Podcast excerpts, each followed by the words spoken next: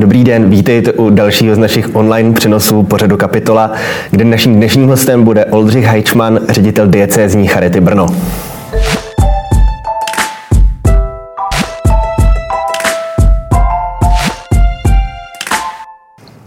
Pane řediteli, dobrý den, děkuji, že jste si udělal čas, vítám vás u nás aspoň takhle virtuálně ve studiu.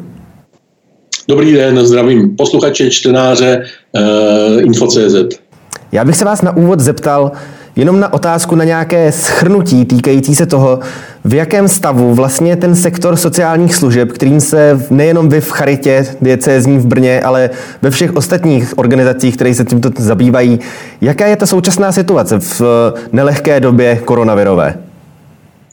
Eh, tak musím přiznat, že eh, můj pocit je, že stále sociální služby nějak propadají tím sítem zájmu, jak politiků, tak veřejnosti, že by si ty sociální služby zasloužily vlastně víc nějak eh, preferovat, protože v sociálních službách je hrozně moc uživatelů, klientů, pacientů, samozřejmě i mnoho pracovníků, ale neustále se třeba mluví o zdravotních službách, ty jsou určitě důležité a jsou potřeba, nicméně je potřeba si uvědomit, že pokud ten eh, sociální sektor pořádně nezabezpečíme, to znamená neochráníme ty, eh, ty zranitelné osoby, jako jsou seniori, lidé bez domova že, a další, tak se nám mohou ocítat vlastně v tom zdravotnickém systému, který, oni, který ten, ten systém zahltí. Takže hmm.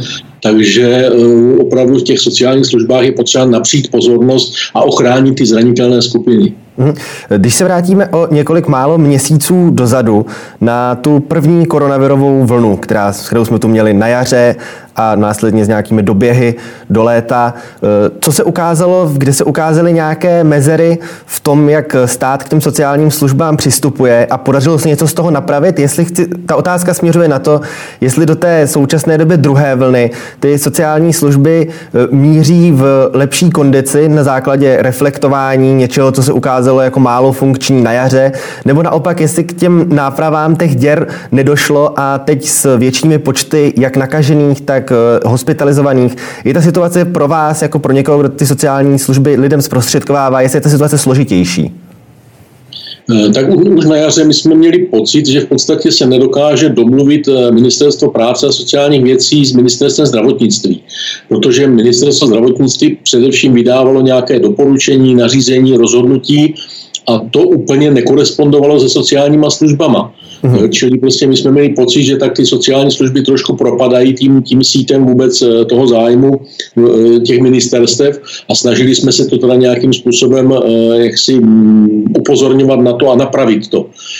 Pak ministerstvo práce vlastně během května začalo dělat nějakou zpětnou vazbu, za to už si velmi vážím, protože to asi bylo jediné ministerstvo, které se potom pídilo a, a snažilo se nějakým způsobem od nás získat názor a říkali jsme si, no tak to bude perfektní, prostě si přijde na druhou vlnu, tak samozřejmě napravíme všecko, co se nějak nepodařilo a znovu mně připadá, že prostě se ocitáme pořád ve stejné situaci, že stále prostě jsou nějaká rozhodnutí prostě no, vždycky z úrovně ministerstva zdravotnictví, jsou nějaká doporučení z ministerstva práce a sociálních věcí a prostě my je nejsme schopni nějak naplňovat. Jo. Třeba například to, že eh, všichni eh, uživatelé sociálních služeb, kteří přichází do sociálních služeb, mají být testováni. Mm-hmm. To je sice krásný, ale, ale na druhou stranu, když jdou z nemocnice, samozřejmě ten test mají.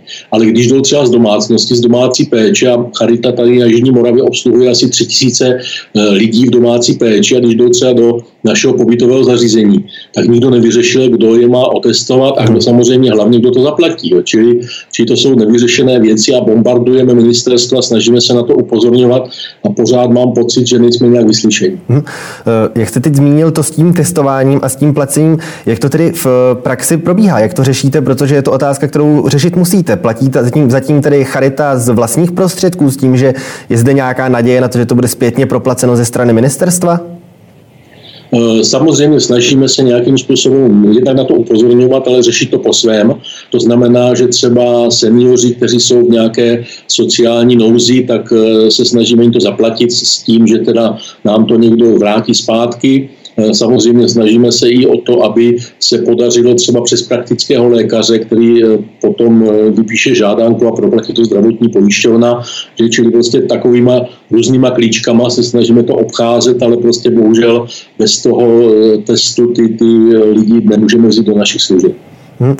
Já se jenom zeptám, četl jsem o tom, že některé eh, organizace působící v sektoru sociálních služeb si nějaké ty testy, eh, myslím, že to byly ty proti, protilátkové rychlotesty, že se je nakoupili s příslibem toho, že jim budou od ministerstva proplaceny a v současné době se hovoří o tom, že naopak by se mělo přijít k jakýmsi centrálním nákupům a to, co si ty organizace nakoupily sami, by jim proplaceno být nemělo. Týká se to i vás, nebo je, je, to, jsou to opráv, je to oprávněná tady obava těch organizací, že v podstatě nakoupili něco s eh, dobrou vírou, že jim za to bude v nějaké rozumné časové délce ty peníze, ty prostředky na to vyložené uhrazeny zpátky a teď by o to přišli tedy díky tomu systému těch centrálních nákupů?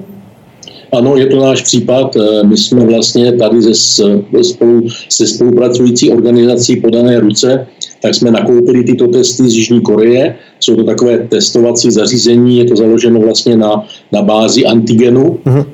čili eh, tyto přístroje používáme normálně jakoby v našich provozech.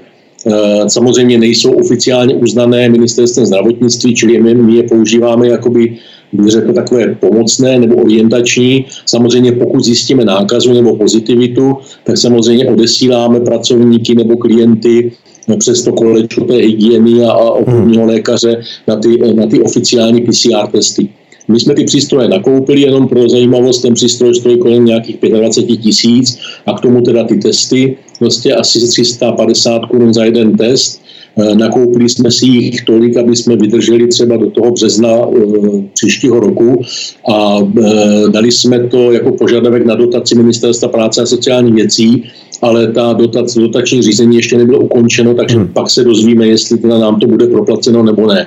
Ale šli, šli jsme do toho s tím rizikem, protože ty oficiální PCR testy trvají dlouho, v rozsahu den až týden a my potřebujeme samozřejmě ty zařízení zabezpečit co nejdříve, čili když zjistíme pozitivitu u našich pracovníků a tu pozitivitu zjistíme do 15 minut, tak jsme schopni v podstatě ten provoz té služby přizpůsobit tak, aby prostě nedošlo k nějakému nakažení klientů prostě nebo dalších pracovníků, abychom tu službu mohli dál provozovat. Eh, zmiňoval jste eh, nákazu u vašich pracovníků. Slýcháme hodně, jak jste už sám ze začátku srovnával, že se bavíme spíš o těch zdravotních službách, o nemocnicích. Jaká, jestli víte nějaká čísla, kolika například pracovníků v sociálních službách se týká to, že uh, jsou vlastně z té služby na nějakou dobu vyřazeni díky vlastnímu pozitivnímu testu a zároveň, jestli máte nějaká čísla i kolika klientů sociálních služeb se týká to, že jsou tím virem v současné době nakaženi? Tak tyto čísla zveřejňuje pravidelně Ministerstvo práce a sociálních věcí. Je úplně poslední čísla neznám, ale myslím si, že tak někdy možná před týdnem, že to bylo nějakých 128 služeb, přes 300 pracovníků v sociálních službách a kolem asi 600 klientů v sociálních službách. Dneska si myslím, že to číslo už bude daleko vyšší. U nás tady v rámci zase Charity na Jižní Moravě, eh, Charita vlastně zaměstnává 1600 stálých zaměstnanců, je to asi 1350 pracovníků v přímé péči a my zatím eh, evidujeme těch pozitivních tak do desítky. Desít, hmm. Několik desítek, tak několik desítek vlastně pracovníků, několik desítek klientů, ale zatím se podařilo nějak včas ty služby nějak zachránit nebo ty pracovníky oddělit tak, aby těm, těm dalším nákazem nedocházelo. A hrozí v sociálních službách to, o čem teď hodně slýcháme v souvislosti právě s nemocnicemi, že i třeba nějaký ten projekt toho plošného testování by mohl odhalit, že reálně pozitivních těch pracovníků je více, než by se mohlo zdát. E, nehrozí tam ten personální výpadek natolik, že by to paralizovalo celý ten sektor? Já se obávám, že hrozí protože eh, v podstatě udává se, nebo z těch statistik eh, v podstatě těch zemřelých eh, je vlastně 93% nad 65 let. Jo. To znamená, týká se to skutečně té oblasti péče o seniory. A samozřejmě hrozí tam to, že pokud ti seniori budou nakaženi, tak samozřejmě budou přicházet do zdravotnických zařízení a zahltí ten zdravotnický systém tak, že v podstatě nebude možnost prostě potom to nějakým způsobem řešit jinak. Eh, to testování teďka, co se spouští teda z úrovně státu, tak je také na bázi antigenu, nicméně jsou to jiné testovací eh, sady a jiná technologie, než máme my. A eh, co jsem takhle četl zatím podle nějakých průzkumů, tak ta přesnost se odhaduje na nějakých 70%, to znamená až třetina případů nebude odhaleno. My u těch našich testů máme nějakých 95% potvrzených, mm. čili obávám se i toho, že pokud to dostaneme ze strany státu vlastně nařízené tady to antigenní testování, že to nebude úplně přesné. Hm. Zeptám se, jakou možnost máte na řešení toho výpadku těch pracovníků. Jestli, eh, protože slyšel jsem nebo četl jsem na internetu v nějaké diskuzi, že je poměrně ožehavým tématem v sociálních službách eh, nemožnost na nahrazování těch vypadnuvších pracovníků formou nějaké dobrovolnické práce. Jestli byste mohl popsat tenhle ten problém? Ano, je to skutečně vážný problém. Dobrovolníci nemohou vykonávat odbornou práci. To je stanovisko ministerstva vnitra. My se snažíme eh, to stanovisko změnit nebo případně mm, novelizovat zákon, pokud to bude potřeba. Eh, prostě v současné době to musíme dělat tak, že ti dobrovolníci tu, tu odbornou práci dělají. No, čili bohužel prostě ministerstvo vnitra doporučuje, že to lze na, na e, základě občanského zákonníku, nicméně tam je problém zase nějaká právní odpovědnost, pojištění těch e, dobrovolníků a tak dále. Že čili, čili snažíme se ty dobrovolníky využívat a využíváme je prostě i tak, že teda dělají odbornou práci. Dále používáme ty studenty, uh-huh. kteří vlastně jsou nějakým způsobem teda povoláni, že k té službě, takže tam se to nám dobře osvědčilo, to jsou studenti zdravotních škol nebo sociálních oborů, to si myslím, že taky funguje a samozřejmě snažíme se zhánět i pracovníky na jiných profesí. Eh, tady se nám stalo v několika službách, že skutečně třeba třetina pracovníků zůstala, dvě třetiny prostě už byly pozitivně testování, takže jsme museli nasadit i tady, tady lidi ze zprávy, prostě, kteří dělají normálně administrativní práci, tak museli pracovat prostě do těchto služeb eh, na tu odbornou práci, aby jsme ty služby vůbec byli schopni udržet. Hmm. Jak jste zmínil to stanovisko ministerstva vnitra eh, k tomu vlastně zákazu nahrazování tou dobrovolnickou prací, pak jste sám dodal, že vy i nadále na ty odborné práce navzdory tomu stanovisku ty dobrovolníky využíváte. Nebojíte se tam nějakého postihu ze strany ministerstva? Samozřejmě ten postih může nastat, prostě nicméně já věřím a doufám v to, že teda v době nouzového stavu eh, ten postih snad nebude takový, že k tomu bude přihlédnuto a, a opravdu vlastně nám nic jiného nezbývá, nezbývá, než ty dobrovolníky využívat pro tu odbornou práci. Že? A zase na druhou stranu, jestliže to je člověk, který studuje třeba ten obor, anebo je nevím, zdravotní sestra na mateřské dovolené a chce prostě pí, přijít pomáhat jako dobrovolník, tak prostě tak mě to nedává, jak si to nedává rozum, proč by nemohl teda dělat odbornou práci, když normálně na to má vzdělání. Mhm.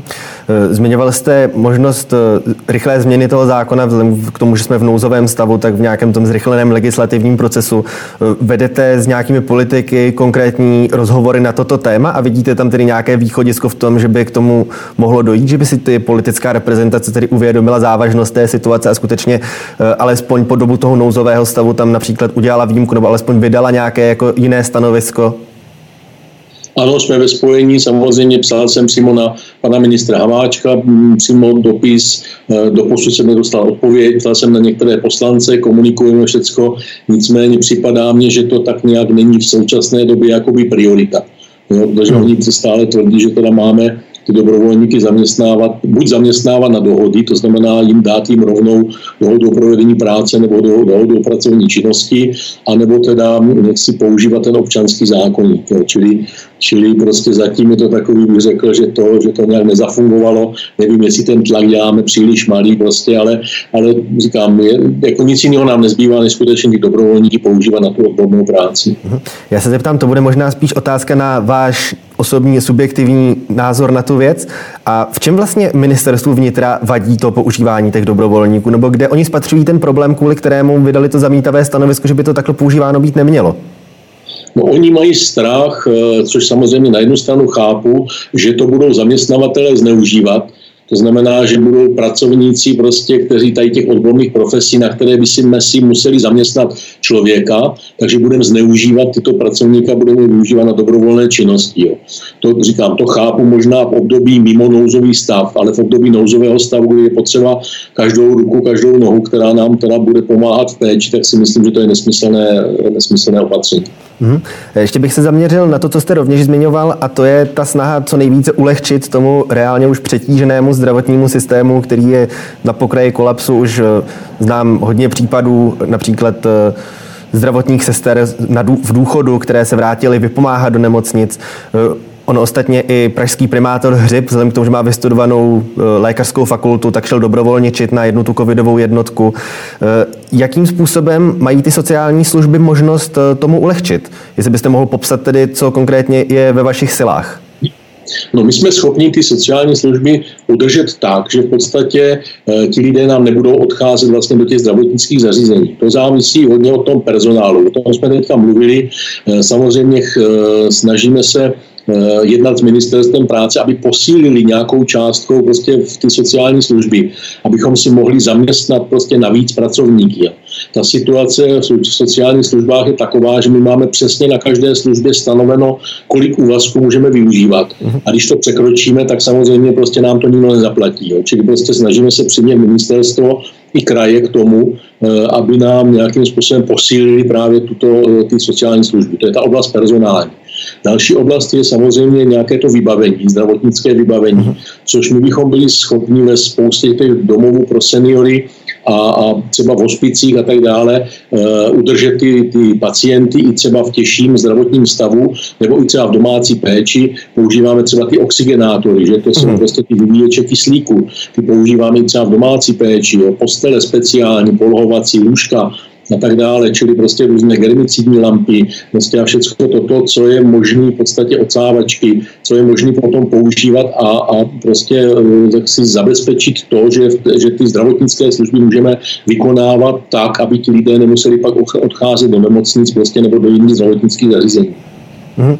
A zeptám se ještě poslední otázku.